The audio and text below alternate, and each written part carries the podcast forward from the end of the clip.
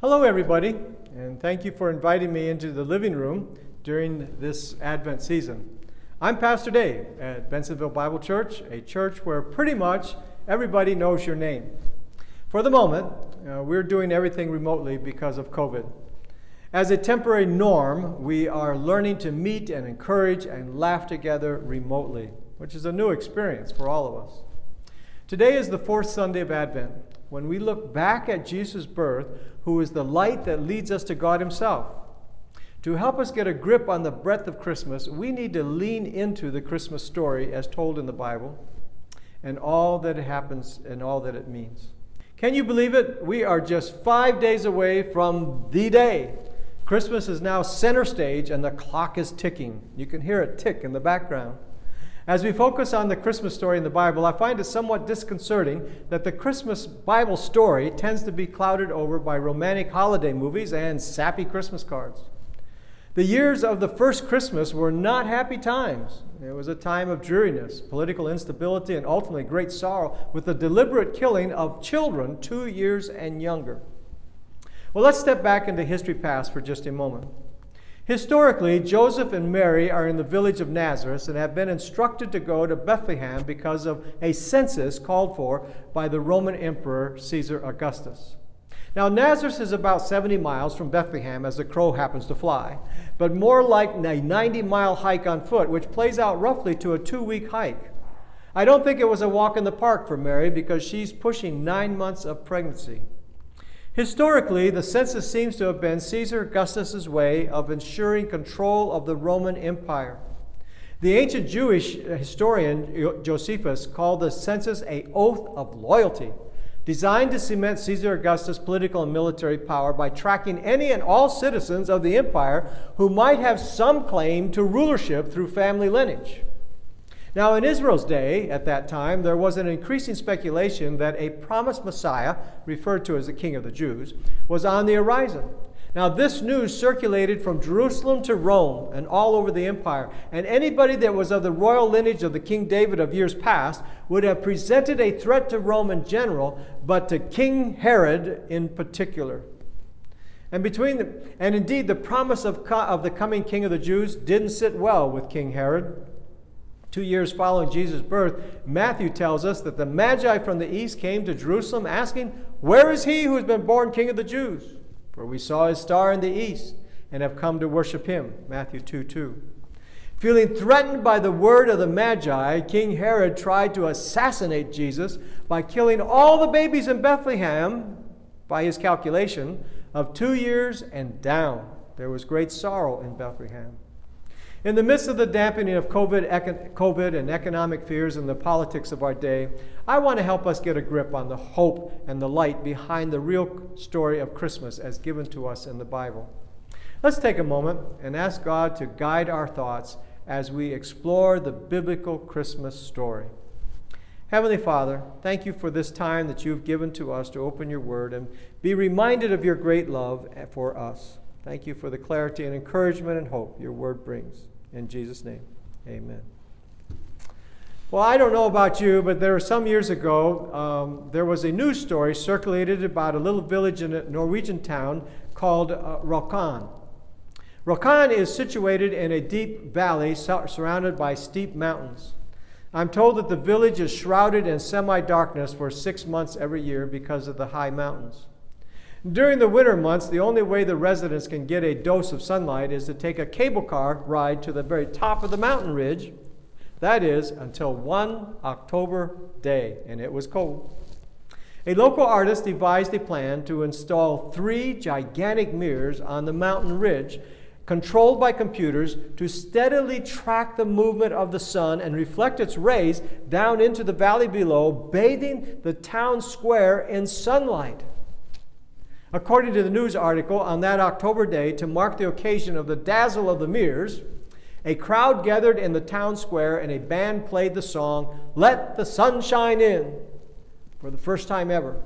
Faint rays from the winter sun reached the town's market square. it was heard, one woman was overheard in the crowd who witnessed the light of the sun for the first time bouncing off the mirrors. She is reported as saying, It will be lovely to come out for an hour and feel the warmth of the sun on my face. Because, listen to this, because of the creative artist, the darkness of Rjukan was driven out. That's a small glimpse of the intent of Christmas. Isaiah 9 2, in referring to our Christmas, says this The people who walk in darkness will see a great light, and those who live in a dark land, the light will shine on them. One of the most graphic portrayals of Jesus' life is that of a light set against darkness. In John's Gospel, we read that Jesus was life, and the light was the light of men. The light shines in the darkness, and the darkness did not understand it. John bores further down on the contrast of light and darkness in chapter 3, verses 19 and 21. This is the judgment that light has come into the world, and men loveth darkness rather than the light because their deeds were evil. Everyone who does evil hates the light and does not come to the light for fear that their deeds will be exposed. But the one who practices the truth comes to the light so that his or her deeds may be manifested as have been brought about by God Himself. In the Bible, walking in light is a picture of living in righteousness and obedience to God, while walking in darkness is a picture of living in wickedness and disobedience to God. That's pretty much what we're told in Proverbs 4, for chapter 4, 18 and 19. The path of the righteous is like the light of the dawn that shines brighter and brighter until the full day. But the way of the wicked is like darkness. They do not know where they go or how they stumble. In John chapter 9, verse 5, Jesus testifies that I am the light of the world, meaning he is the personification of righteousness and godliness. Paul tells us in 2 Corinthians chapter 4 verse 6 that God in his grace and his mercy gives us the light of the knowledge of the glory of God in the face of Jesus the Messiah. Peter tells us in 1 Peter chapter 2 verse 9 that when we become followers of Jesus we are called to proclaim the righteousness of him who has called us. And don't gloss over this. He has called us out of darkness into his marvelous light. The point for us is that Jesus' coming exposes the reality of sin and our need of spiritual light to find our way to God. So Isaiah wrote, The people who walk in darkness will see a great light, and those who live in a dark land, the light will shine on them. In Isaiah's day, the world in general, and Israel in, in particular, lived in a state of deep spiritual darkness. In context, men and women everywhere were shackled by sin, enslaved by iron chains of unbelief, blinded by gross ignorance. The smell of physical death and spiritual death hung heavy in the air. It was and now is a birthright to all humanity. If we're honest, this is the, this is the fate of everyone who every one of us as we grope pathetically on our attempts to become masters of our own destiny. We all are seeking some hidden wisdom of spiritual enlightenment that will bring us light and life, salvation and peace, love and joy, fulfillment and hope. But in reality, there is none to be found. Darkness rules because the king of darkness has blinded the eyes of all humanity so that they cannot see the truth. 2 Corinthians 4. The king of darkness, that is Satan, spins his web of deceit to entrap deluded seekers. The biblical story of Christmas is about God taking the initiative and setting out his unique way of life and salvation, peace and fulfillment, love and hope, which is only found in Jesus, who is the light of life. God sent the incarnate light into the world to enlighten all those who walk in the darkness of death's dark shadow by calling us out of darkness into his marvelous light. According to Matthew chapter 4, it was to, the, it was to Israel the light of salvation first came into the world, specifically, first revealed to the people living in the region of Zebulun and Naphtali. It is here that Isaiah 9 uh, prophesies comes a reality, for that it was there they lived in a shadow of death, and it was upon them the light of dawn had come. And this, in essence, is the message we heard from Jesus and are passing on to everyone that God is light and the true light, and there is not a trace of darkness in him. If we claim that we experience a shared life with God and continue to stumble around in the dark, we're obviously lying through our teeth. We're not living what we claim. But if we walk in the light as God Himself is in the light, we will experience a shared life with one another because the sacrifice, sacrifice, sacrifice blood of Jesus, God's Son, purges away all our sin. If we claim that we're free of sin, we're only fooling ourselves. A claim like that is wayward nonsense. On the other hand, if we admit and, and, and own our sinful behavior and confess our sins, He will not let us down. He will be true to himself. He'll forgive our sins and cleanse us of all our wrongdoings. If we claim that we've never sinned, we out and out contradict God, making God a liar out of God. A claim like that only shows off our ignorance. Mark this down. In order to, order to have the reality of the light of God in our lives, we have to talk about who Jesus actually is and what he actually taught. In the verses I just read, John gives us three important truths that are designed to open our eyes to the light. First, John gives us the absolute truth in verse 5.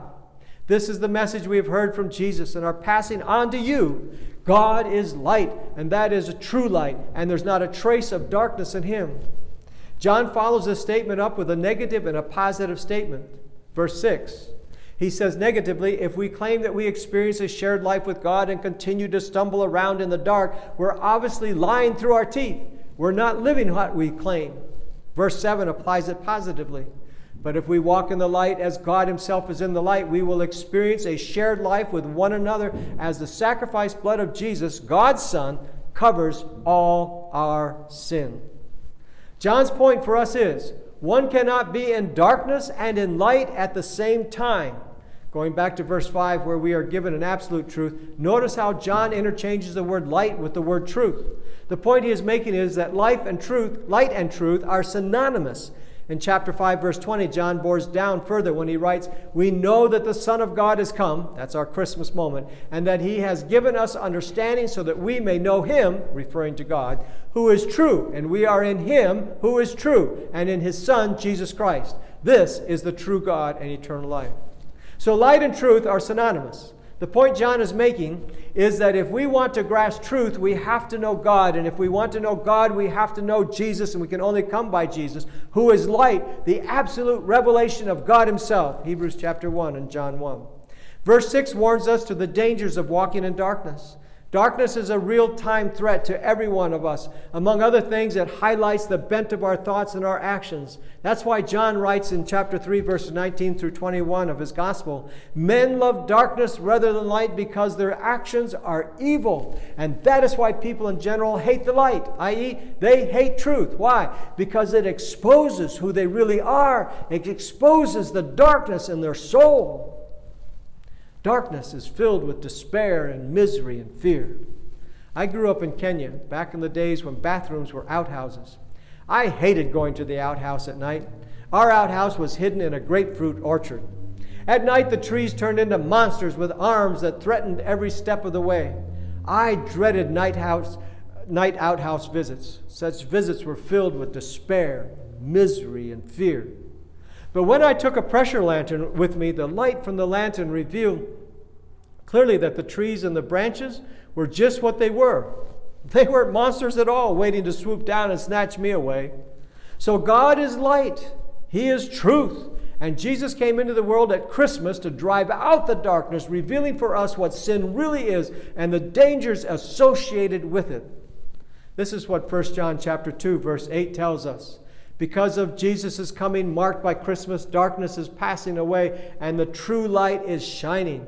I take John's words to mean that in Jesus' coming, the power of darkness is shattered, and I'm no longer controlled by the world, the governance of Satan, and my own sinful impulses, Ephesians 2. But now God's light overpowers the darkness in my life.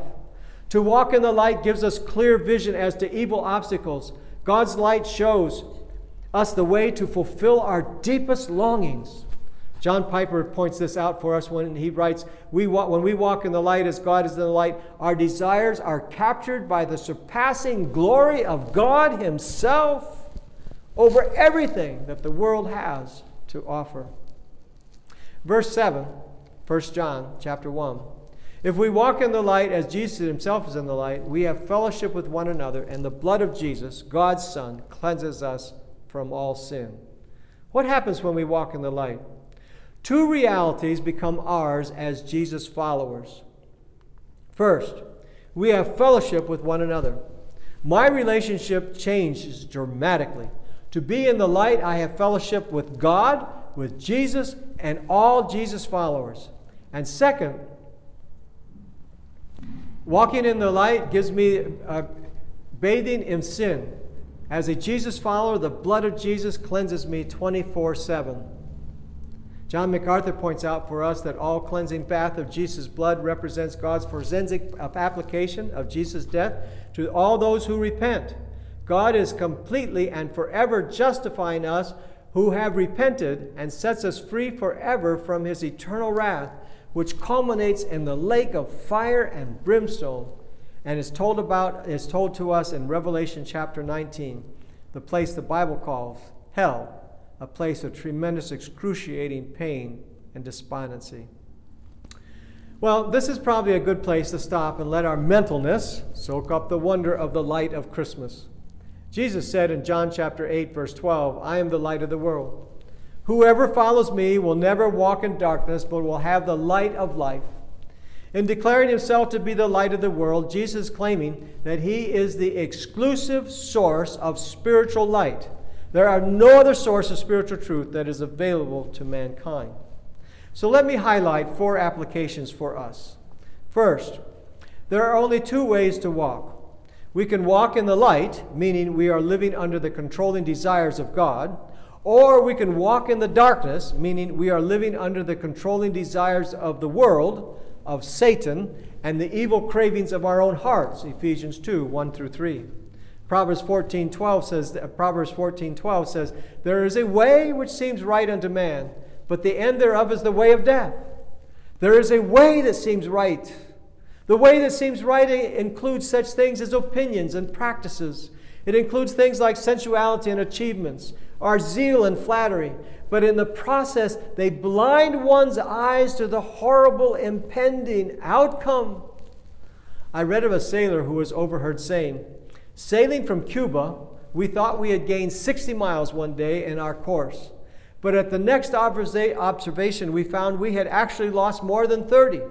There was an undercurrent going on in the ocean, and the ship appeared to be going forward by the wind, but actually was being hindered by the current.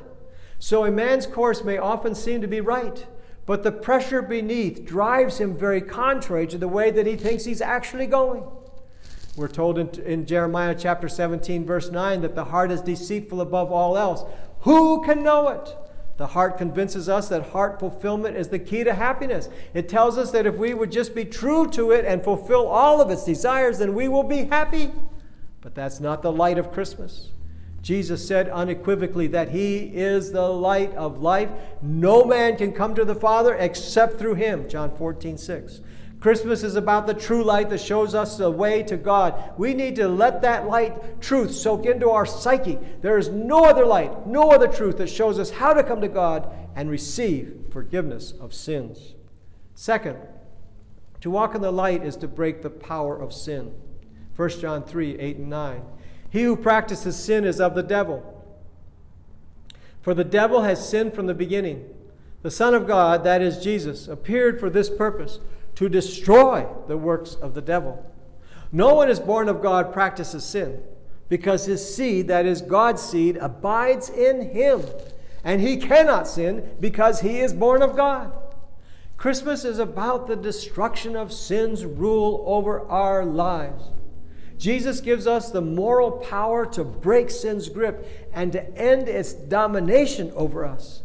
To be in the light is to live in victory over our sin. And that is the message of 1 John chapter 1 verse 9. If we confess our sins, if we take ownership of our sins and we confess them to our God, he is faithful and righteous or he's faithful and just to forgive us our sins and to cleanse, mark that, the cleansing is ongoing from all unrighteousness. When we walk in the light, sin becomes distasteful and bitter. That distastefulness and bitterness causes us to strive for the truth, so that our deeds might be manifested as having been brought about in God. Third, to walk in the light is to have a real sense of what sin is.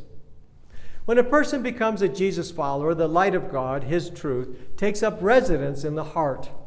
God's light pierces the hidden areas of our hearts and our minds.